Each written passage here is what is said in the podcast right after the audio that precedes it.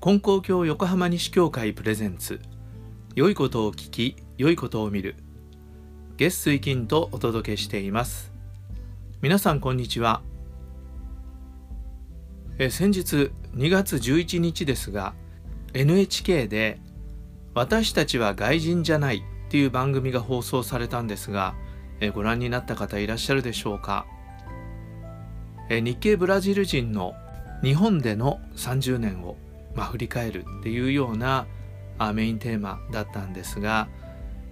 工藤官九郎さんの脚本の一人芝居を一世尾形さんが演じるという、まあ、その一人芝居を軸にして作ってある番組でした。とっても興味深い内容でした。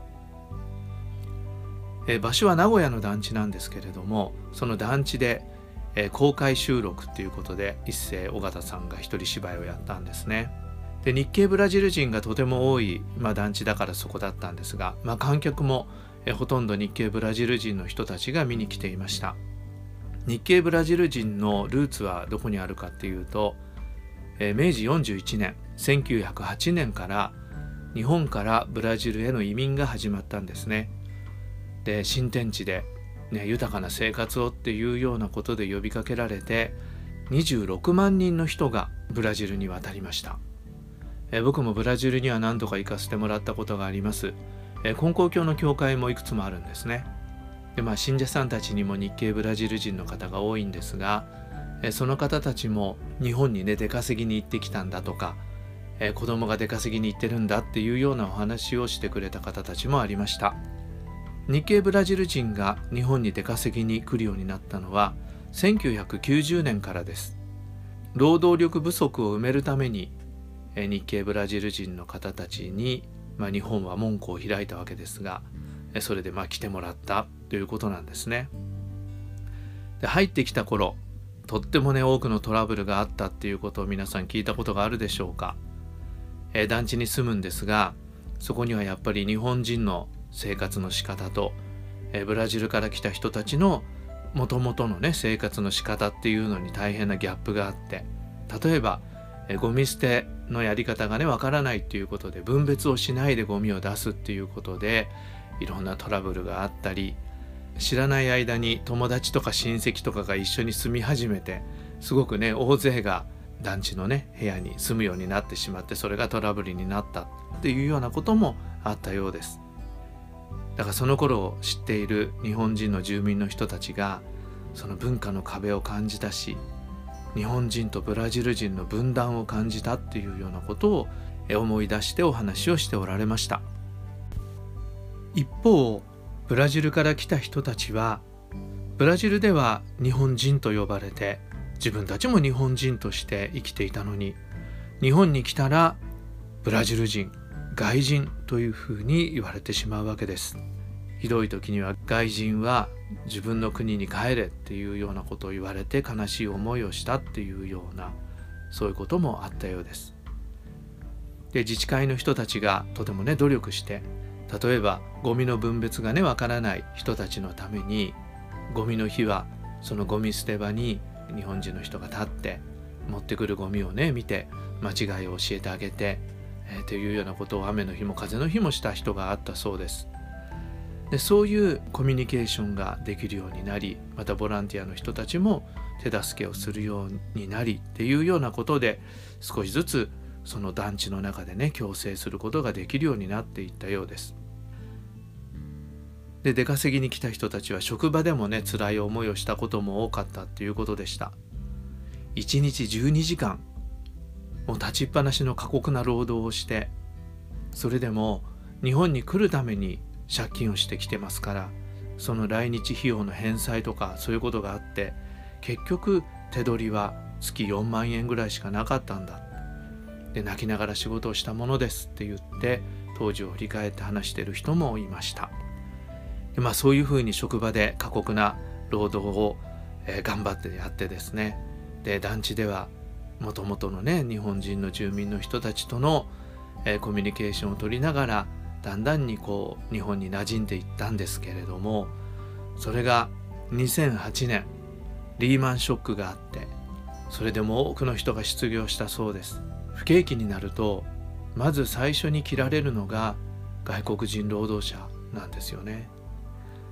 えそれで国に帰れと言われてせっかく今まで一生懸命頑張ってきたのに国に帰れって言われてもう見捨てられたような悲しいような本当に惨めな気持ちになりましたって涙ながらに話している人もありました。で結構大勢の方たちがねこの時に帰ったんですが残って日本で生きていく決意をした人たちもありました。もうね子供たちは日本で育っているから日本はもうね第二のふるさとみたいになってるわけなんですよね。そういう中で向こうにねさあさっさと帰れっていうようなことはすごいむごい政策だったんだと思います。それで辛抱して頑張ってきたんですけど2020年去年、えー、新型コロナウイルスで。でまた彼らには試練が訪れています。そのね番組にのインタビュー答えてた人は25年間働いた会社をクビになったっていうんですねそれはね切ないことだったと思います一生懸命ねその会社でその会社のために、えー、働いてきたわけだけどパッと首を切られてしまうということになってもうなんか一生懸命やってきたことを報われるものをね感じることができないっていうようなことを言ってたんですね。でまあ多くの人が不安定な雇用条件の中で働いていますからひどい場合怪我をしてクビになってホームレスになってそのね団地のベンチで投資したっていうような人もあったそうです。で日本人のねボランティアの人たちで生活困窮者にね食料支援をするそういう活動をしている人たちもあるんですけれどもそのボランティアをしてる人がそのホームレスの人にはね一生懸命寄り添おうとしてたんだけど結果凍え死んでしまう病気になって凍え死んでしまうというようなことになってしまった。もうね帰りたくても帰れない。もしかするともう生きる希望を失ってしまったということだったのかもしれません。日本人のボランティアの人はね何かしてあげられることはなかっただろうかって言ってその人に最後寄り添えなかったっていうことをもう本当に何て言うんだろう自分を責めてるというか、ね、そのことを考えてずっと考えてるんだっていうようなことでした、まあ、そういう30年間を生きてきた日系ブラジル人の方たちなんですけれどもこのね一世尾形さんの一人芝居がもうそれをねもう泣き笑いで演じてくれるんですよね。でも見てる人たちも本当に泣いて笑って見てるんですけど一番最後、まあ、投資したホームレスのね方がモチーフになっている最後の幕だったんですけどもそこでね歌うんですね、えー、一世尾形さんが歌うんです。でその歌が自分は日本人なのかブラジル人なのか日本人なのかブラジル人なのか。で僕は外人じゃない外人じゃない人間さっていう、ま、歌詞なんですねだからねブラジル人だ日本人だって言ってるけれどもでも同じ人間なんだ世界中生きてる人はみんな同じ人間なんだっていう、まあ、そういうメッセージが、まあ、この芝居のメインメッセージだったわけなんですね。でまあお芝居終わった後にいろんな人の声をまたあの聞いたんですけれども。でもその中でねすごくあの希望を持ったのは日本人がね変わり始めてる。国籍とか民族とかそういうもので人を見るんじゃない、えー、そういうふうに日本人は変わってきてるっていうそういうことを言ってくれる方がありました。で日本人もね最後の歌にあったように人間だっていうことをねもっともっと考えていかなきゃいけないと思ったっていうようなことをね言ってる方もありました。で僕はこの絵見て本当にそうだなと思ったんですよね。すごくね心に響きました。ねブラジル人でもない日本人でもない人間なんだっていう考え方でね人を見ることができたら随分違うなって思うんですよね。だ僕らはそういう目を持たせてもらわなきゃいけないと思います。金光教の教祖様はね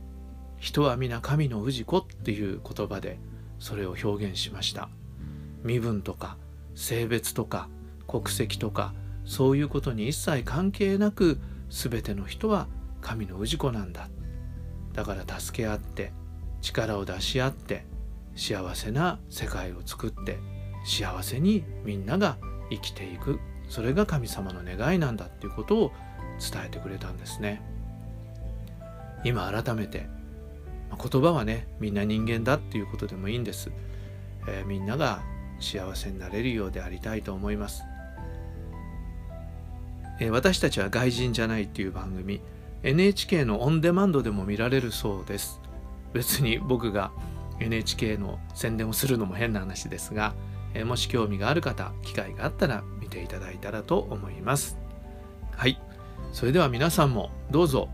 え外国から来てる人あったらね優しい目で見てあげてもらったら嬉しいですそれでは今日も神様と一緒に素晴らしい一日にしてください。次回の配信も聞いてくれたら嬉しいです。さようなら。